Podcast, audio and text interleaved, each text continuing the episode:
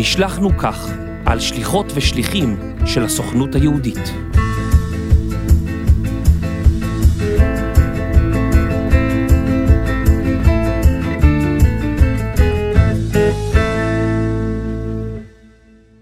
ברוכים הבאים לפודקאסט נשלחנו כך, של בית הספר לשליחות ביחידת השליחים של הסוכנות היהודית.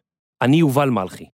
פרק מספר 4, ראיון עם שלי קידר, מנהלת בית הספר לשליחות ביחידה לשליחים של הסוכנות היהודית. את שלי קידר פגשתי בביתה בצור משה. שוחחנו על השליחות בדרום אפריקה שעשתה כילדה, והשליחויות שעשתה מאוחר יותר בחיים. דיברנו על בית הספר לשליחים, מה מצופה משליחים ושליחות כיום, ועל יהדות התפוצות. התחלתי את הרעיון בשאלה פשוטה יחסית. מאיפה היא במקור? במקור נולדתי בתל אביב, וגדלתי קצת בהרצליה, ואחר כך נסענו לשליחות לדרום אפריקה, ואחרי זה הייתי בצבא. אז אני אף פעם לא יודעת להגיד מאיפה אני, ממש, אני קצת מחוברת להרצליה, אבל בעיקר הרבה יותר לחוויה בדרום אפריקה, ולצור משה. כמה זמן היית בדרום אפריקה? היינו כמעט חמש שנים. חמש שנים. באיזה גיל? כל החטיבת ביניים והתיכון שלי בעצם כמעט. איך הייתה החוויה? זה כמו מין מציאות מקבילה כזאת, שרק אחרי מבינים שאתה במציאות מקבילה, כי זה היה סוף אה, שנות ה-80 ותחילת שנות ה-90, אז כל הנושא של אה, אינטרנט, או כאילו כל הקשר שלנו עם הארץ היה דרך מכתבים ושיחות טלפון, שזה היה נראה לי אז נורא מתקדם. כן. אה, היום אני, כאילו, אז הקשר הוא לא רציף, אז זה ממש לחיות באיזושהי מציאות מקבילה, שלא קולטים שבארץ הכל מתקדם גם, ואתה מתקדם גם, ובסוף נפגשים באיזה, כאילו בסוף הדרך, והבנת שגדלת בהרבה שנים, והם גדלו בהרבה שנים. זה מוזר. כן. כל החוויה הזאת של לצאת מהארץ ולחיות כמה מוזר, שנים בחוץ. מוזר. כן. במיוחד אז, בשנות ה-80 וה-90, אה, אני הייתי בארצות הברית ב-88, עברנו לארצות הברית. אה, אנחנו ב-89. אז ממש באותם שנים. והייתי פותח עיתון ספורט, שהיה בו את כל התוצאות, נגיד, של המשחקי טניס ופוטבול וזה, והייתי סורק את העיתון לחפש את הצירוף אותיות ISR. אה, כאילו ישראל? כן, ואז היה עמוס מנסדורף, והיה כל מיני שחקני טניס, והייתי אומר, או, הנה תוצאה, הנה תוצאה, ככה, לא היה איך לעקוב. באיזשהו שלב אבא שלי קנה רדיו גלים קצרים, ו... גם לנו היה. גם לכם היה, נו, והתקנו אותו על הגג. אני זוכר ממש טיפסנו על הגג, ומתחנו כבלים וזה, והיינו שומעים ביום שבת, בתשע עשר בבוקר, שירים ושערים. זה כאילו, זה, זה, אנשים לא, זה קשה מאוד להבין את זה היום. אז לנו לא היה, קודם כל דרום אפריקה זה לא ארצות הברית, דרום אפריקה של אה, שנות ה-80 וה-90 זה עוד תחת שלטון אפרטהייד, וכאילו יש חרם, אז זה, זה ממש אחרת, והיו שולחים לנו קלטות מהארץ, נכון, גם לנו. וידאו וקסטות. אז קסטות של אה, רשת ג' וכאלה, וקלטות וידאו של זהו זה, המלחמת המפרץ. כן, גם אנחנו כאילו, קיבלנו אותו דבר. זהו, ו... אז כל המערכונים המעולים, הבבא בובה. וקומדי סטור, נכון. ככה זה... האחים שלי היו קטנים, ככה הם למדו עברית. אז אנחנו ככה, אני זוכרת את כל המערכונים של, מלחמת, כן רואים אותם עוד פעם ועוד פעם ועוד פעם, זה היה ממש מגניב. זה גם היה נורא מוזר להיות ב, בזמן שיש מלחמה בארץ, להיות במקום כל כך אה, אחר. גם ה, כל הנושא הזה של אה, כדור דרומי, כדור צפוני, כאילו שהמים מסתובבים לכיוון אחר, כן. אז זה ממש כאילו מהות של כל הדבר הזה, כי אתה בדרום אפריקה, ואצלם קיץ, אצלך חורף, אצלם מלחמה, אצלך אתה בבריכה, כאילו. כן, הכל הפוך. הכל הפוך. קטע מדהים, וזה, אני מניח שזה השפיע עלייך בשנים יותר מאוחרות, אחרי הצבא את יוצאת לשליחות בעצמך? לא, אחרי הצבא הלכתי אה, ישר אה, ללימודים, ומה שממש השפיע עליי, הרצח של רבין, כי נרשמתי ללימודים של מדעי המדינה ותקשורת בבר אילן, השנה היא 95, כן, בדיוק. כן. וההורים שלי גרים בהרצליה. כן. אז אנחנו, אני את הרצח, נראה לי, זה, זה כל התואר הראשון שלי היה סביב הרצח. קמפוס היה לגמרי בבלאגן, כל הסמסטר הראשון, ואני חושבת שכל התואר ניתחנו את הרצח מכל מיני זוויות של מדעי המדינה ושל תקשורת ושל יהדות, ו... אז זה היה ממש אירוע מכונן. ובגלל הרצח בכלל אה, יצאתי לחפש, כאילו, היו כל מיני קבוצות כאלה של אה, דיאלוג בין דתיים לחילונים וכאלה, והארגון שנקרא מליץ, שכבר לא כל כך קיים היום, המכונים לחינוך יהודי ציוני, חיפשו מנחים שיודעים גם אנגלית, אז ככה התגלגלתי לשם, ושם פגשתי את בעלי, כאילו באותו סמינר הדרכה, אז כאילו ממש הרצח היה אירוע מכונן מאוד. ואחריו, אחרי התואר ואחרי שעבדתי במליץ כמה שנים, אז יצאתי לשליחות הראשונה. יצאנו ביחד בעצם. את ובעלך. כן. איך שמעת על, אה, על הסוכנות, על אה, הנושא הזה שנקרא שליחות? אני חושבת שאת הסוכנות ידעתי מה היא בגלל שהיינו, כשהיינו בדרום אפריקה, דרך המחנות והשליחים שהיו וכולי. אמ, השליחות הגיעה אליי דרך מליץ. כי עוד פעם חיפשו מישהו שיודע אנגלית טובה, שיכול להסתדר עם, אה, עם קהלים יהודים ליברליים, שמבין חינוך. ואמרו לי, אולי תיגשי למיונים, כי אנחנו מחפשים מישהו לתפקיד ב- בלונדון, וככה זה קרה.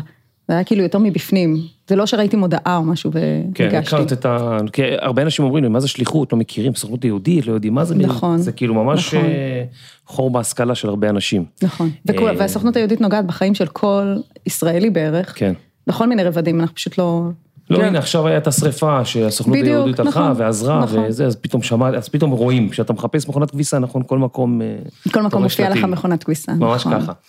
אה, כשנסעת לשליחות בעצם, מה בעלך עשה כשהוא הצטרף אלייך? אז היינו בלונדון שלוש שנים, ואני באתי עם התנועה הליברלית, היה סוגי שליחויות אחרות קצת אז, ובועז אה, אמר שהוא ינצל את השליחות בלונדון לעשות כל מיני דברים מעניינים, אז בהתחלה הוא הלך ועשה התמחות ב, אצל אה, נגר אומן שבונה רהיטים, אבל מהר מאוד אה, מצא שיש תואר שני נורא נורא טוב לעיצוב, הוא מעצב תעשייתי, היה, התגלגל מאז, היה בוגר בצלאל, והבית ספר הכי טוב בעולם נמצא בלונדון, הרויאל קולג' אבארט, ובתור אה, כזה כמו מין אה, ספורט כזה. לא היו ישראלים הרבה שנים שהתקבלו לשם, זה גם מאוד יקר וגם נורא קשה להתקבל. בוא בוא נראה אם אני מצליח. גם ככה אני גר פה, כן. כאילו, מקסימום מה יקרה, אני אמשיך לעבוד. זהו, והוא התקבל, אז... ואז היינו צריכים לחשוב איך, אה, איך הולכים לשלם על הדבר הזה, כי זה דבר נורא נורא יקר. כן. אמ, אבל גם את זה הוא עשה, הוא גייס מלא מלגות ומענקים ופרסים, ופשוט אדיר. עשה שם תואר שני. לאחר שליחות בלונדון, שלי עבדה במרכז חינוך ליאו בק בחיפה, ומשם עברה לנהל את בית הספר ללימודי העם היהודי בבית התפוצות. ואז הגיעה הצעה מהסוכנות, שליחות נוספת, והפעם ברוקוויל, מרילנד. שלי עברה לנהל את מסלול עמיתי ישראל, לשליחים בקמפוסים השונים בין השנים 2013 ל-2017. איך הכשירו שליחים לפני אה, 10-20 שנה? יש הבדל בין לפני עשר ולפני עשרים שנה וכולי, עד לפני בערך, אה, אה, באמת בשליחות הראשונה שלי היה דבר שנקרא המכון להכשרת שליחים. והיה מין קורס מאוד ארוך ותהליך הכשרה באמת מאוד ארוך בארץ. במהלך השליחות היה, היה מעט כנסים אזוריים וכל מיני דברים כאלה. עכשיו שאני הוצאתי כבר אה, משלחות אה, לשליחות כבר בחלק לפני, מה נאמר, בעשר שנים האחרונות, אז תמיד היה קורס שליחים, אבל ההיבט של ה- באמת ההכשרה המתמשכת, או של עולם התוכן, היה כבר די נתון לשיקול דעתו של כל מסלול ומסלול, ומה שהוא יכול היה לעשות, ואיזה כסף היה לו, ו... אמ, אז לא היה משהו למי- מסודר. על מי אנחנו מדברים? למי היה כסף? נניח מה- למסלול הקהילתי, למסלול התנועתי, למסלול... אה, זאת אומרת, כל שליח הוא זה- נבחר לאיזשהו מסלול מסוים. נכון, נכון, וכל מסלול כזה, הוא יכול להחליט איך הוא מכשיר את השליחים נכון, בצורה לפי מה כזאת או שהוא אחרת. יכל היה לעשות או לא, זאת אומרת, לא היה איזושהי תפיסה מארגנת אה, אחת, אה, כולם היו באותם תאריכים, באותם מקומות, אבל היה די אה, דבר אחר, וגם תוך כדי השליחות, לא הייתה איזושהי תפיסה מארגנת, למעט הכנסים, העוגנים הגדולים. יצאנו לדרך עם שני קונספטים, שני עוגנים, אחד שנקרא הכנס ושני שנקרא הקורס, ועם ידיעה ששליח לא מקבל מה שהוא צריך במהלך השליחות. כי בעצם הדברים הכי משמעותיים שהוא צריך תמיכה בהם, קוראים לו כשהוא שליח, לא לפני. לפני הוא עוד לא יודע מה הוא צריך. אז החלטתם שאתם מקימים בית ספר בשביל לתמוך במה שנקרא חינוך או עזרה כן. אה, לשליחים? שה... לתקופה, לאורך זמן. המחשבה הייתה עוד יותר, כאילו, המחשבה שלנו עד היום היא, היא עוד יותר גדולה. אנחנו הסתכלנו על זה של פעם אחת להגדיר מה זה עולם התוכן של השליחות, לענות על השאלה של מה המשמעות של להיות שליח במאה ה-21. אנחנו יודעים שבמאה ה-20 למשל, תפקיד השליח היה עלייה, או דוגמה אישית, או קיבוץ, או ערכים. אנחנו יודעים שהיום זה לא התפקיד של השליח. היום התפקיד של השליח הוא הרבה יותר צנוע, הוא גם לבוא ולהקשיב, הוא השליח בעצמו בתהליך, לא רק הגוף שמקבל אותו, השליח הוא יותר צעיר, יש הרבה יותר שליחים, יש לנו שני דברים שקורים היום, יש לנו שליחים שהם גם יותר צעירים וגם יותר רבים. אז זה, זה, זה משהו אחר אה, לגמרי. מה, נגיד אה, לפני עשר שנים אה, שליח, מה, היה יוצא בגיל 30 לשליחות? כן, ירדנו בערך בעשור. וואו. הגיל הממוצע היה נניח אה, 35, והיום הגיל הממוצע הוא 25. אז הבדל גדול. הבדל מאוד גדול. וגם הכמויות, אם לפני 10-15 שנה היו לך נניח 50 שליחים קהילתיים ועשרה שליחים בקמפוסים, אז היום יש לך 120 שליחים קהילתיים ו-100 שליחים בקמפוסים. במחנות הקיץ זה 1,400 שליחים. אנחנו מדברים פה על כמויות מאוד מאוד גדולות, שינשינים שהיו בעשרות והיום יש כבר 200, מעל, מעל ל-200. זאת אומרת, שראיתם שהמצב הולך ומשתנה, גם הגיל, גם הכשרה, הבנתם שצריך לתת מענה יותר נרחב, נכון, וזה הבית ספר לשליחות. נכון, והבית ספר נותן בעצם שלושה מענים אה, משתלבים, מענה אחד של תוכן, של להגדיר מה זה שליח במאה ה-21 בכלל, מהם עולמות התוכן, מענה אחד ברמה של אה, פיתוח מקצועי והכשרה, ומענה שלישי ברמה של, אנחנו קוראים לזה רשת קהילת השליחים, של רגע להפוך אותם לקהילה של עשייה, לתעל את הדבר הזה לדבר הכי ישראלי, שאומר, כנראה שהחוכמה נמצאת בחדר, ואם רק נדבר אחד עם השני, נחלוק, נשתף, זה יעזור לנו בכל הרמות, גם הרגשית, גם החברתית וגם המקצועית.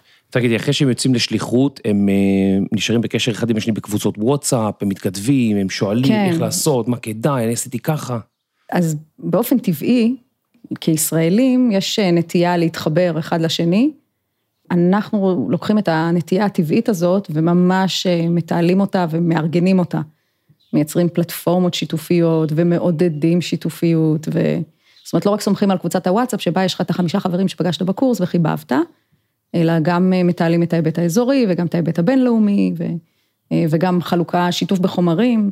כן, והקורס הראשוני, ההכשרה הראשונית של שליחים, כמה זמן, כאילו יש הבדל בין שליח ושינשין בהכשרה? לא, אז כולם, בעצם כל סוגי השליחים מקבלים אה, הכנה. אנחנו מדברים היום על חמישה פרקים של, של הכשרה. שהם לא, לא שווים בגודלם. יש פרק אחד שאנחנו קוראים לו פתיח, שזה מפגשים שקורים מהרגע ששליח קיבל את השיבוץ שלו, הוא יודע לאן הוא הולך, ועד הקיץ. בקיץ יש אה, את קורס ההכנה, שזה האירוע היותר אינטנסיבי שלנו, אה, עשרה עד אה, שבועיים, עשרה ימים עד שבועיים. במהלך השליחות יש פרק מאוד מאוד ארוך שאנחנו קוראים לו הרגל, בכוונה, שנכנסים לאיזשהו ריטואל כזה של לקבל אלון חינוכי פעם בחודש, ווובינארים, וקבוצות התייעצות, ומרצים מן החוץ, וכל מיני דברים כאלה, שזה החלק הכי קשה ליישום, כי זה ה... לכנס שליחים ביחד ולעשות להם משהו מרגש, זה נורא קל. תוך כדי שגרת העבודה שלהם, לתת להם את מה שהם צריכים ולהיות כל הזמן בקשר איתם, זה, זה קשה להם וזה קשה לנו. אה, יש לנו עוד פרק אה, רביעי שקורה במקביל שנקרא הקהל, שזה כינוסים, אנחנו מגבירים את אה, בית הספר הגביר בעצם את כמות הכינוסים שאנחנו עושים. אז אם פעם היה רק כנס ארצי, אז היום יש גם כנס, כנסים מקומיים יותר. מה זה אומר כנס מקומי? תני לי דוגמה. אה, נניח כנס של שליחים קהילתיים עם הסופרוויזרים שלהם, שהוא עוסק רק בעניינים שלהם. זאת אומרת, לא כנס שמביא את כל סוגי השליחים לכולם ביחד לארבעה ימים, שזה בעצם מה שהיה מקובל עד עכשיו. אז גם וגם, כנס לשליחים שממשיכים משנה לשנה. כנסים אה, יותר מקומיים, זאת אומרת, פעם הייתם עושים נגיד North East בארצות הברית, היום זה יותר... לא. כזה צפון או... אה, לא, להפך, אנחנו היום עושים כנס אחד גדול. אזור אצלנו נניח זה צפון אמריקה, זה אזור, או אמריקה לטינית, כן. או אירופה. כן. שלושה כנסים אזוריים כאלה ענקיים, גדולים, אה, ואז כנסים לפי מקצועות. אה, קהילתיים, צעירים, תנועתיים, עמיתי ישראל, שליחי קמפוסים וכולי. אז גם כינוסים כאלה וגם עובדים עם הסופרוויזרים שלהם, עם מי שמנהל אותם בפועל, למדנו ששותפי העשייה של השליחות הם כן. ממש קריטיים להצלחת אה, השליחות, אז אנחנו גם משלבים אותם. הסופרוויזר זה כאילו מי שב-JCC נגיד אחראי עליהם? מי שאחראי עליהם, בדיוק, כן. מנהל ההלל, או המנהל של ה-JCC, או יכול להיות הרב בבית הכנסת, זה תלוי כל אחד בתפקיד שלו. אה, והפרק החמישי קורה פה בארץ, אנחנו אה, חושבים שהשליחות לא מסתיימת ברגע שנוחתים בארץ, אז עובדים ביחד עם רשת הבוגרים על לנסות לחשוב איך לייצר המשך של פיתוח בתכנים שרלוונטיים למקום של השליחות. אז בעצם רוב, רוב תשומת הלב שלנו היא תוך כדי השליחות, וגם רוב המשאבים שלנו מושקעים שם. כן, אה, זאת אומרת, יש הכנה מסוימת, אבל אחר כך כל הזמן אה, נכון, עובדים עם כן. השליח. או... פשוט כי למדנו שההכנה היא נטולת הקשר. כן. אה, הרבה פעמים, אז אנחנו יכולים ללמד אותם הכל בהכנה, אבל זה לא בהכרח משהו שהם יכולים להבין. כשיצאת לשליחויות, כן. בגיל יותר מבוגר, הרגשת שזה שינה אותך? כן, בטח. אני חושבת שקודם כל, היכולת של שלי, שליחה, שליח, להיטמע בתוך קהילה, כמו שהשליחות מאפשרת, היא מאוד, אה, זו לא הזדמנות שחוזרת על עצמה. העניין הזה של באמת לחיות בתוך קהילה, אה, לא רק יהודית, בכלל קהילה מקומית זה שהיא לא ישראלית, זה משהו מדהים, ואחד הדברים שההורים שלי לימדו אותי בשליחות שאנחנו היינו בתור ילדים, היה להסתק... רגע, לעזוב רגע את הבועה הישראלית ולהתחבר מאוד למקום שאנחנו נמצאים בו. כאילו לנסות להבין מי, מי גר שם ולהתחבר עם האנשים המקומיים ו, ולראות באמת, אה, להבין מהם את החיים שלהם ולהיות קצת איתם לתקופה המוגבלת שמגיעים, כי השליחות יש לה יתרון מאוד גדול בעיניי, זה שכמו קוטג' אתה יודע מתי היא נגמרת. אז אתה יכול לתכנן. כן. כאילו, אני יודעת, באתי רק לשנתיים או באתי רק לשלוש שנים, אז הנה כל הדברים שאני רוצה להספיק, הנה טווח הזמן שיש, כאילו זה לא קורה באף מקום עבודה, או בכלל באיזשהו אירוע בחיים, שאתה יודע מתי תתחיל ומתי תסיים. כאילו זה לא ככה. לא, כלום. אז שליחות יש לה את היתרון הזה, שאתה אומר, עכשיו אני אגיע בתאריך זה וזה, פה זה יתחיל, והצפי שלי הריאלי הוא שפה זה ייגמר. וגם אם אתה מעריך בשנה, מקצר בשנה, כאילו יש לך טווח. אז אה, מאפשר מקום של להגיד, הנה הדברים שאני רוצה להבין בתוך הקהילה הזאת. אז בשליחות שלנו בלונדון, כל הלונדוניות הזאת של שנות האלפיים, אנחנו היינו בשליחות 99 עד 2002, בדיוק בהחלפה של המילניום.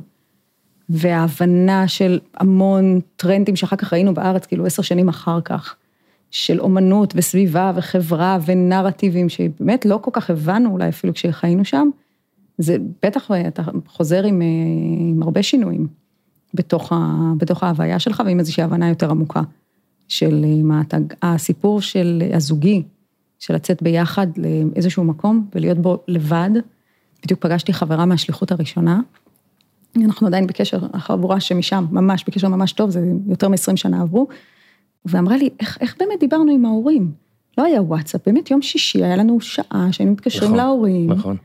היינו מקבלים עיתון מהארץ פעם בשבוע, זה היה מדהים, היינו מקבלים מהארץ, אני זוכרת, זה היה כאילו, איזה כיף היה לקבל עיתון. אבל הניתוק הזה רגע מהארץ אפשר ממש חיבור לקהילה המקומית, שאני חושבת שעכשיו בשליחות השנייה היה לנו יותר קשה לעשות אותו, כי היה כל כך קל לשמור על קשר עם הארץ. אז לא באמת היה צורך לייצר סביבה חברתית או קהילתית, כאילו עשינו את זה, אבל אובייקטיבית, אפשר גם לחיות שם כמה שנים בלי לעשות את זה. כן. אפשר לא להתחבר. אין לנסקי אמרה לי ששליח לדעתה זה מישהו שיוצא, זה מישהו שצריך לאהוב הרפתקאות, adventures. כן. לא, אין ספק שזה מישהו ש... כל של... שליח או שליחה זה מישהי שמוכנה, קודם כל לקחת סיכון, יש פה סיכון בכמה רבדים, כשיוצאים, לשל... אני אף פעם לא יצאתי לשליחות לבד, אז אני לוקחת סיכון לא, לא רק על עצמי, אני אומרת, אוקיי, זו הקריירה המקצועית שלי, אז אני רוצה לעשות את הצעד הבא, אבל יש פה בן זוג, ויש פה ילדים, ויש פה אה, משפחה בארץ, וכלבה, לא יודעת איך היא תגיב. כן, אז... לא מבינה אנגלית, זה בעיה. היא לא מבינה אנגלית, בדיוק. אז אה, כאילו באמת, בהחלט יש כאן אלמנט, אה, אני, אני לא יודעת אם הרפתקני כמו אנשים, משהו שאוהב לקחת טיפה סיכונים, שאוהב שינוי, כאילו אני מאוד אוהבת את הנושא הזה של, של שינוי, של ללכת רגע, להתחיל, לעשות ריסטארט ולהתחיל, כאילו באמת להתחיל ואתה צריך להוכיח את עצמך מההתחלה. את יודעת שבאוניברסיטאות יש כל מיני סטודנטים שמאמצים אה, כלב נחייה. נכון. והוא נשאר איתם איזה חצי שנה, והם לוקחים אותו, כן, אחרי חצי שנה צריך להיפרד. כן. זה נורא קשה הרגע הזה שאתה צריך להיפרד מהכלב. איך זה לסיים שליחות? קודם כל, אני באמת חושבת ששליחות, אם באמת חיית את ה... נכנסת לתוך החיים של הקהילה ובאמת אפשרת לעצמך רגע לאהוב אותם ולהתאהב בהם, אז השליחות לא באמת נגמרת. כאילו, אני באמת אומרת על החברים שלנו, החבורה מלונדון, גם המקומיים וגם הישראלים, אנחנו עדיין מאוד בקשר, הם מאוד קרובים אליי, מאוד אכפת לי ממה שקורה איתם, אכפת להם ממה שקורה איתי. אמ, אז זה לא באמת מסתיים, וגם מה שהאמנתי בו כשהייתי שם וראיתי שחשוב לקהילה עדיין חשוב לי. אם משהו קורה היום בקהילה בלונדון, שקורים עליה הרבה דברים מאוד מורכבים, עם הברקזיט ועם המצב הפוליטי. אני לא בטוחה שלפני השליחות היה אכפת לי מהם כל כך. כמו שהיום ממש אכפת לי ואני אעקוב ואני אשתדל ואני כאילו אקרא אפילו עיתונים שלא לא בא לי לקרוא אותם כמו הגרדיאן שהם עוכרי ישראל כן. בעיניי. אמ, כן, זה, אז כאילו, כי, כי חשוב לי להבין איפה הם ואני, ויעניין אותי דברים. כנ"ל לגבי גם בארצות הברית, אני חושבת שהשליחות שה, לא באמת מסתיימת, וגם האמונה במשימה. אני חושבת שבאיזשהו שלב, בין אם מלכתחילה או בדיעבד, אני חושבת שהאנשים שנכנס, נדבק בהם חיידק השליחות, הם בסופו של דבר נכנסים מאוד חזק לאמונה במשימה. כשהמשימה היא לאו דווקא, עכשיו בוא נציל, זה לא משימה של הצלה. כן. זו משימה של, של קשר ושל מחויבות ושל אכפתיות, שזה יותר קשה מלהציל, כי להציל באתי, הצלתי, הלכתי. היה הבדל לצאת אה, בתור שליח נגיד בשנת 99, 20 שנה אחרי, היום, יש הבדל בין השליח שיוצא, המטרות שלו? כן, אני חושבת שמאוד. חושבת שכשיצאנו ב-99, קודם כל אה, היינו יותר אה, בעלי מקצוע, כאילו הגענו יותר עם ביטחון עצמי. לבוא, לעשות, היה לנו מעמד בתוך השליחויות שעשינו, היה השליח, וזה היה כאילו קצת משהו מובן מאליו, שהיום הוא, הוא לא קיים, בהרבה מקומות, אה, אם מתייחסים לצפון אמריקה בעיקר, אה, אולי טוב שכך, כי היה בזה איזשהו אלמנט של התנסות, של אה, אני באה ממליץ ויש לי את כל הניסיון הזה ועכשיו אני אבוא ואראה לכם איך לנהל את התנועה שאתם חיים בה, זה בדיוק, לתת לדוגמה, בשליחות הראשונה שלי עבדתי עם התנועה הליברלית, והתנועה חגגה 100 שנה להיווסדה, אוקיי? אני הייתי שם בקושי 100 דקות. אז אני באה בתור השליחה לעשות לכם שיפורים ו- ושדרוגים, אני שם 100 דקות, אתם תנועה של 100 שנה, כאילו מי שמי בכלל? אז אני חושבת שהאלמנט הזה כבר לא קיים, אני יודעת שהוא לא קיים, אנחנו לא מחנכים לזה. אני חושבת שהשליחות אז הייתה, לפחות בנרטיבים שלה הייתה אמורה להיות משהו יותר אלטרואיסטי. כאילו אני עושה את זה למען המדינה וזה, והיום אנחנו מדברים מאוד על, על הדו צדדיות, על זה שזה גם המסע של השליח, גם הוא מטרה. אה, התהליך שהשליחה עוברת הוא תהליך מאוד חשוב בפני עצמו. ואיך שהיא תחזור לחברה הישראלית זה חלק מהמטרות של השליחות. כאילו, אנחנו שולחים מישהו לשליחות לא רק כדי שהוא יתמוך ויעזור ויפתח את הקהילה, אלא גם בעצמו, בעצמה יתמכו. אז זה מאוד שונה. כן. וזו טרנספורמציה אדירה בטווח של 20 שנה זה כלום בהיסטוריה היהודית שלנו. אבל אני חושבת שהמאה ה-21 הביאה כמה זעזועים במערכת היחסים בינינו לבין הגושים היהודים הגדולים, שאולי זה טוב, היה disruption כזה רציני, הפסקנו לקחת אחד את השני כמובנים מאליהם, אה, זה גם היבטים חברתיים, אבל גם פוליטיים כמובן, וזה עושה לנו, זה מנער את כל המערכת. כן, ממש. אה, פתאום כל מיני ארגונים יהודים חדשים שקמים, שהם, אה, זה לא אייפק, כאילו אוטומטית ישראל, זה פתאום, פתאום אתה אומר, רגע, מה זה, זה עולם אחר, אנחנו חיים נכון. היום עם... אה, וגם הארגונים, אמרת שדיברתי עם אנלנסקי, גם כן. ארגונים שאומרים, אנחנו יודעים לעשות חינוך לישראל. נכון. שרגע, הופה, זה הביליות, רגע, לא רק ישראלים יודעים לעשות חינוך לישראל, אתה לא צריך להיות ישראלי לדבר הזה, אז מסתבר שלא, ואולי אתה יודע אפילו לעשות את זה יותר טוב, אם אתה אמריקאי, שיודע מה האמריקאי צריך. נכון. כאילו יש פה הפוך על הפוך על הפוך. ואני זוכרת את ההקמה של האייסנטר, שהיה הרבה, עד היום אני חושבת, הרבה חשדנות כלפיהם, של מי שמם לחנך לישראל, הם לא ישראלים. כאילו, כל אחד שנולד פה ומדבר אה, שתי מילים כן, בעברית, אה, יותר טוב, יותר טוב כן. כן. היא אמרה לי בכלל שהיא חושבת שהמילה שליח היא כבר לא נכונה, כי נכון. אתה נוסע גם ללמוד הרבה, אז זאת אומרת, אתה נוסע כשליחות, אתה השליח, אתה כבר לא השליח, אתה מישהו שבא לחיות איתם בקהילה, ללמוד מהם. לחזור עם תובנות, ללמד אותם ככה, זה כן. כאילו... אז אני חושבת שזה חלק ממה שאמרתי בהתחלה, של ההבנה של מה זה שליחות במאה ה-21. אני מכירה את השיחה הזאת של אין אה, לגבי השליח, אפילו דיברנו אותה כמה פעמים. אני לא חושבת שצריך לוותר על המושג שליחות. כי אני חושבת שאנחנו מסתכלים פה על שליחות במובן של מסנג'ר, ושליחות זה לא רק מסנג'ר, שליחות זה גם אה, סוג של אה, מין הלוך ושוב כזה, מין אה, דואליות. זה כמו אמבסדור, cultural אמבסדור, זה אני לא שגריר תרבותי כזה, כן, זהו, משהו אני, אחר. אני פחות אוהבת את המושגים האלה של שגריר תרבותי כן. וכולי, כי אני חושבת שהם באמת מושגים מתנשאים, שאומר, אני שגריר התרבות של ישראל. אני כן חושבת שיש פה הרבה אלמנט של תיווך ושל בניית מערכות יחסים. אני חושבת שהשליח היום, השליחות היום היא מערכת יחסים. זאת אומרת, זה, זו משימת השליחות. והיא חייבת לקרות, מישהו חייב להישלח מאיזשהו מקום לאיזשהו מקום, כדי שזה יקרה פיזית, כי עם כל הקדמה וכל האינטרנט, ואמרת, כל אחד יכול לשמוע באמת גלי צה"ל, אתה לא חייב אפילו לשמוע את זה בזמן כן. אמת, אתה יכול לשמוע את זה אחר כך גם, כן. מוקלט. האלמנט האנושי חסר. ולדעתי היום הערך המוסף הגדול והבלעדי של עולם השליחות, זה העובדה שישראלי או ישראלית באים לגור אצלך בקהילה, להתבחבש איתך במה שמערער ומהרהר את עולמך, ולהיות מאוד אותנטיים, וזה שהם צעירים גם אומר שהם לא מתיימרים לדעת יותר, ומצד שני גם נורא טבעיים כאלה, ב... זה לפעמים הקשיים או האתגרים של עולם השליחות, ששליח בא ואומר, אני לא יכול לעשות סקירה גיאוגרפית, אני לא יודע גיאוגרפיה. הקהילה אומרת, מה זאת אומרת? אתה השליח. נו, אבל, אבל אני לא יודע, כי אני לא מומחה לגיאוגרפיה, או אני לא מומחה לסכסוך הגיאופוליטי, או כן. אני לא... אבל אני אשב איתכם ביחד ונחשוב, כן. נבין איך לעשות את זה. יש משהו מאוד יפה ב... באותנטיות הזאת, בלראות אה, ישראלי שלא יודע עדיין מה יהדותו, והוא עדיין מתבלבל בה, ולהגיד, וואלה, גם אנחנו ככה. הנה מה שמחבר בינינו, בואו נתבלבל ביחד. כן, בדיוק, בואו נתבלבל ביחד, זה אני מאוד אוהב. איך נראית מפת השליחות בעולם היום? מפת השליחות היום מוכתבת על ידי באמת אה, משאבים, כמו כל דבר אה, בעולם שלנו. אז רוב השליחים נמצאים בארצות הברית, ממש, זה אפילו לא צפון אמריקה, בארצות הברית ממש, אנחנו מדברים על משהו כמו כמעט 300 שליחים בארצות הברית. כמה זה באחוזים? אה, מתוך 420, mm-hmm. של שליחות ארוכה אני מדברת. ועוד, אני לא מוסיף, אני עוד עושה הנחה, כי כל קיץ מגיעים עוד 1,400 שליחים לארצות הברית למחנות הקיץ, אז כן, אז כן. לא כדאי לדבר באחוזים, אבל אנחנו כן רואים אה, שליחויות באמת כמעט בכל מקום בעולם. הפונקציות הן, אה, הפונקציה של איפה יהיה שליח זה באמת איפה יש משאב לקלוט שליח, אה, לא רק ממוני אלא גם אנושי, ולצערנו בקהילות חלשות וקטנות, אין, אין אפילו משאב אנושי היום לקלוט שליח צעיר. אז אתה רוצה לשלוח שליח ל... לא יודעת מה, וויצ'יטה, whatever, אבל יש שם שניים ורבע יהודים, מה יעשה שם השליח, נכון. מסכן? אז יש לנו פרויקט כזה מאוד נחמד, שאנחנו שולחים אה, שליחים למשלחות ממוקדות לכמה ימים, לתגבר קהילות יהודיות קטנות. נחמד. או שאנחנו שולחים שליחי מילואים, לתגבר קהילות שלא יכולות, אה, אתה יודע, לשבועיים, לקהילות שלא יכולות לקחת שליח לכל השנה. אה, אז זה, זה דרך טיפה להתגבר על זה. אבל שליח זה משאב יקר, תרתי משמע, לא רק מבחינת כסף, אלא מבחינה של בן אנוש שבא לחיות. אז, אז באמת זה מוכתב הרבה על ידי משאבים. כן.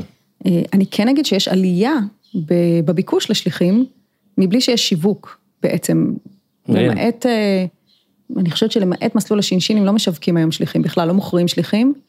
וכל שנה יש עלייה, כל שנה צריך גם אה, ככה להסתכל בצורה מושכלת למי, לאן שולחים ולאן לא. כן. אני חושבת שבעידן הזה של משאבים מוגבלים, זה אומר משהו על עולם השליחות ועל הצורך באמת, אני חושבת, במערכת יחסים, כי אנשים לא מבקשים שליח כדי שהוא יבוא עוד פעם להציל אותם. או מבורות, או מהתבוללות, או מאנטישמיות.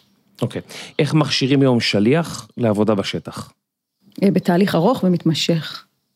של למידה גם עצמית וגם קורסים וגם כן, הכשרה? כן, של למידה, של למידה פורמלית ובלתי פורמלית, וירטואלית ופיזית. אתם מספקים הרבה משאבים לשליחים. כן, כן. זאת אומרת, השליח, הוא לא צריך להגיד לו, לך ליוטיוב, תלמד, הוא, יש מסלול לא, הכשרה מסודר. לו, כן, ואנחנו גם אומרים לו, לך ליוטיוב, תלמד. זה גם אנחנו אומרים גם, לו. גם כן. טוב. אה, אתם שולחים כאילו לדברים ספציפיים? בוודאי, כן, מכוונים. מכוונים זה טוב. היה, היו לנו שתי גישות. פעם הייתה לנו גישה שאמרנו נאכיל בכפית, אז הבנו שאנחנו מייצרים שליחים מטומטמים, סליחה על הביטוי, ודווקא מאוד נכון גם לעזור לצעיר היום בכלל בעולם, לקחת אחריות על הידע שלו. כאילו באמת, זה, אני מחנכת פה את ילדיי, זה נגיד רגע אמירה לא קשורה, כן. אבל אני מחנכת פה את ילדיי, אנחנו בעולם שטוף של מידע, שטוף מידע, אין ידע. אז אנחנו צריכים ללמד אנשים לצרוך מידע, לדעת לאן ללכת, לדעת לסנן, זה כלי לחיים, זה כבר אידיאולוגיה. יפה. אז כן, לך ליוטיוב. מה הדבר הכי חשוב ששליחים ידעו לפני שהם יוצאים לשליחות? שיש דבר כזה עם יהודי ושהם חלק ממנו. זה נשמע טריוויאלי? זה ממש לא. לא, אני מנסה עכשיו, אם אני שליח, ומישהו אומר לי דבר כזה, אז אני אומר, אוקיי, אני יודע שיש שם יהודי ושאני חלק ממנו, כאילו זה די ברור, מה, אז, מה אז מה שנקרא, I, I beg to differ, כי אז אני הייתי שואלת אותך, מה זה העם היהודי, איפה הוא נמצא, ואיך אתה יודע שאתה חלק ממנו, כי אני, לפחות ברמת ניסיוני, אנחנו יודעים שיש יהודים שלא חיים בישראל, אנחנו לא חושבים בקונספט של עם יהודי, אנחנו חושבים בקונספט של ישראל גולה, נכון. ישראל תפוצות, אם אנחנו נחמדים אנחנו בתפוצות, אנחנו לא מדברים עם יהודי. תמיד יש היררכיה, נכון? כן. יש אנחנו והם, יש מרכז ופריפריה, אוקיי. כן, זה לא עם יהודי. עמיות יהודית, יש כזה עכשיו מונח חדש. נכון, לא כל כך חדש כבר, כן, כן, אבל נכון. כן, כבר לא כזה חדש. נכון, אבל יש עם יהודי, ואז הדבר השני, אני חלק ממנו, ואז מתחילים לספר לך כמה הוא מדליק או לא מדליק נרות שבת. זה תמיד כל אחד מתחיל לספר לי על הכשרות ועל הנרות של שבת. כאילו מדד השייכות לעם היהודי נמדד בכמה נרות הדלקת בחיים וכמה... ואם אתה שומר כשרות. כן. כן. מעניין, ממש מעניין. אמ, מה המשימה הכי חשובה של שליח או שליחה? אה, לבנות מערכת יחסים אה, אמיתית ומתמשכת אה, בינם לבין האנשים שאותם הם פוגשים, ובין ישראל, כפי שהם, הם פורטל בעצם לדבר הזה שנקרא ישראל, להוות פורטל למערכת יחסים בין האנשים שהם פוגשים לדבר הזה שנקרא ישראל. לפתוח כמו מין צינור כזה או גשר כזה, אני חושבת על דג וטוני. כן. לפתוח מנהרה כזאת, מנהרה. ממש. להראות להם איפה, איפה הכניסה למנהרה. לפורטל שבו הם יכולים לבחור את כל, כאילו את המקום ש, שמתאים להם. כן. כן. אה, זה יפה, שמעתי ראיונות עם שליחים, אז אחד אמר, אני הגעתי לקהילה, לא ידעתי מי, מה, הרגשתי מאוד חסר ביטחון, תוך שבוע הפכתי להיות הכוכב של הקהילה, כולם רצו להזמין אותי לפה, להזמין, הוא אומר, אני, מה מי זה? אני בכלל, הם כן. מחפשים, מחפשים גם את הקשר הזה מאוד. נכון, נכון, לפעמים יש קהילות שבאמת נורא מחפשות את הקשר, לפעמים יש קהילות שאומרות, הקשר שלנו מורכב, עכשיו בוא תראה לנו בתוך הפורטל את כל הדרכים האחרות שאולי אפשר להתחבר. לפעמים אנשים לא יודעים שיש בכלל קשר, יש שליחים שהמשימה שלהם היא לבוא ולהגיד, אנחנו מחוברים, אה, למדתי בקורס שאני חלק מהעם היהודי, אני חושב שגם אתה, בוא נשתה קפה, כאילו משהו כזה. יפה. אמ, איזה, אז דיברנו על איזה ערך מוסף, נגיד, בוא נדבר רגע על מחנות קיץ. איזה כן. ערך מוסף מביאים השליחים, השינשינים, למחנות הקיץ? יש הבדל בין מח- שליחי מחנות קיץ לשינשינים, יש שינשינים במחנות קיץ. אז אני אגיד רגע, שליחי מחנות הקיץ, קודם כל אחד הפורמטים של השליחויות הכי ותיקים שיש לנו, אני חושבת ששליח ישראלי שמגיע למחנות קיץ, זה 50-50, 50 אחוז, הוא מביא כל ישראלי אותנטי, אה, קודם כל, אפילו לא לחניכים, לצוות שהוא נמצא מסביבו, שהם בעצם בני גילו, או בני גילה, אמ, שהם כולם ככה מבולבלים בשלב הזה של החיים, שלא יודעים, אה, אלה סיימו צבא ואלה באמצע הקולג' ואף אחד לא יודע מה יהיה מחר. ו-50 אחוז נחשפים, החשיפה שלהם בעצם לדבר הזה שנקרא העם היהודי באמריקה, לגווניו. לכל מיני סוגיות שהם לא נחשפים אליהם בארץ, כמו תמיד מדברים על השוויון בין נשים לגברים בתפילה, ומוזיקה, ויהדות זה כיף, כל מיני דברים כאלה. כן, זה מאוד מוזר לישראלי, כל הנושא של יהדות בארצות הברית, הוא יכול להיות מאוד מוזר, אתה לא, לא תמיד מוכן הוא לזה. בעיקר מוזר, כן. אני הייתי בבית כנסת קונסרבטיבי, בהתחלה הייתי הולך עם איזה דוד מבוגר, ויושבים כולם ביחד, וזה כזה, זה משהו מאוד שונה ממה שהכרתי בארץ. כן, הדבר היפה באמירות האלה תמיד, זה שאני תמיד שואלת, ולאיזה בית כנסת הלכת בארץ? אז עכשיו אף אחד לא הולך נכון, לבית אף כנסת אחד לא הולך בארץ. לבית כנסת, אבל אבל זה מה אתה הולך. שמוכר להם. לא, גם בחגים לא, אבל זה מה שמוכר לנו כאילו בתפיסה הגנרית שלנו. לא, אז לנו יש בית כנסת כזה במושב, שיש שם אה, אשכנזים, ספרדים, כאילו, הכל מעורב כזה, וזה היה מאוד שונה, אבל כשהלכתי נגיד להלל ב- בקולג', באוניברסיטה, אז אה, לראות רבה עם כיפה כן. וטלית ביום שישי, מנגנת בגיטרה, זה, זה, לא התחברתי לזה בכלל, הייתי כאילו צריך ללכת לחב"ד, הרגשתי יותר קרוב, נכון. שזה נורא מוזר. זה מאוד מוזר, זה כמו הסיפור של ישראל תפוצות, לכן אמרתי לך, לא חושבים העם יהודי. יש לנו כל מיני תבניות כן. כן. בישראליות שלנו, שאנחנו, שאני חושבת שהשליחות עוזרת אה, קצת אה, להראות לנו תבניות אחרות, לא תמיד יוצאים מהם, אבל היא עוזרת לנו לראות תבניות אחרות, ותופעות כמו אה, רבה, שזה תופעות של, אתה יודע, היום אנחנו מדברים על כמה, כבר 80 שנה, מההסמכה של הרבה הראשונה, אפילו יותר. אז כאילו זה, אנחנו וואי, מה גילינו. אמרה לי עכשיו שליחה, אה, שרק עכשיו יוצאת לשליחות, היא אמרה לי, אני שמעתי שיש מקומות בעולם שגברים ונשים מתפללים ביחד, אמרתי לה, "אני- מדהים, מטריף. לא שמעתי על כך. שנקרא ארצות הברית, כן. כן, כן, לא שמעתי על כך. אבל אה, אני חושבת שזה הערך המוסף של שליחי מחנות הקיץ. השינשינים זו תופעה מדהימה. הישראליות המתפרצת הזאת של גיל 18, של ללכת לחיות בתוך משפחה, לעבוד כל כך קשה, באמת, אני חושבת שהם הם לפני הצבא בעצם, הם לפני צבא, נוסעים עושים שנת לחו"ל, שירות, התנדבות. שנה שלמה, שלמה, אה, בקהילות, ישנים במשפחות מארחות, בדרך כלל לפחות שתיים, אם לא שלוש משפחות מארחות, עובדים שעה-שעה, יום-יום, במלא מוסדות, באמת. עבודה מאוד מאוד אה, קשה ומורכבת. אני חושבת שמה שהם מביאים, הישראליות הטבעית והאותנטית הזאת, המקום שהוא ממש פארה פרופשיונל כזה, לא יודעת, משהו נורא, מאוד מאוד מיוחד. יש להם מה, רכב שמסתובבים איתו ממקום למקום? לפעמים עם רכבים, כן, זה כאילו, באמת, זה, זה, אני חושבת שאנחנו את ההשפעה של השינשינים האלה, שכאילו עכשיו דורות של דורות של שינשינים שיוצאים, אנחנו נרגיש בחברה הישראלית ממש עוד מעט. כי הם, הם, הם באמת הכי הכי מוטמעים בתוך הקהילה, מה שאמרתי לך מקודם על ההטמעה. כן, כי הם גרים יחד עם גרים המשפחה. בתוך משפחה, כן. ו-24/7 וכל הזמן. כמה שינשינים יוצאים בשנה, וכמה מגישים... השנה יצאו אה, למעלה מ-200, השנה 200, וכמה מגישים מועמדות? אלפים. אלפים. איך אתם בוחרים? מה הקריטריונים? וואו. הנה, הסוד של השינשינים. הסוד של הזה, כן. אז אני לא יודעת, אה, כאילו להגיד ממש את הקריטריונים של המיון שלהם אה, בגדול. ספציפית, כי אני לא אחראית על המיון, אבל אני כן אגיד שמחפשים חבר'ה, אנחנו תמיד מחפשים ב- גם בהיבט ה... כמובן החברתי, חבר'ה שיודעים להסתדר ושהם אה, פתוחים לרעיונות חדשים ושהם אה, עובדים טוב אה, בצוות ושיש להם יכולת הסתגלות לשינויים. וברמה השכלתנית אתה מחפש חבר'ה עם ידע ועומק והבנה, כן, ילד בן 18 בוגר מערכת החינוך הישראלית. אני מזכירה, על זה אנחנו מדברים פה. דווקא אני חושב שהישראלים הם יוצאים בסדר. כן, אבל אתה יודע, אתה מחפש פה משהו מאוד, ואתה מחפש את הזיק בעיניים, את היכולת שלו להיות engager וסוחף וכריזמטי. אז כל מי שכאילו קצת פסימי לגבי החברה הישראלית, צריך לבוא לטקס סיום קורס הכנה לשליחות של שינשינים, לראות את המאתיים חבר'ה האלה ולהגיד וואו.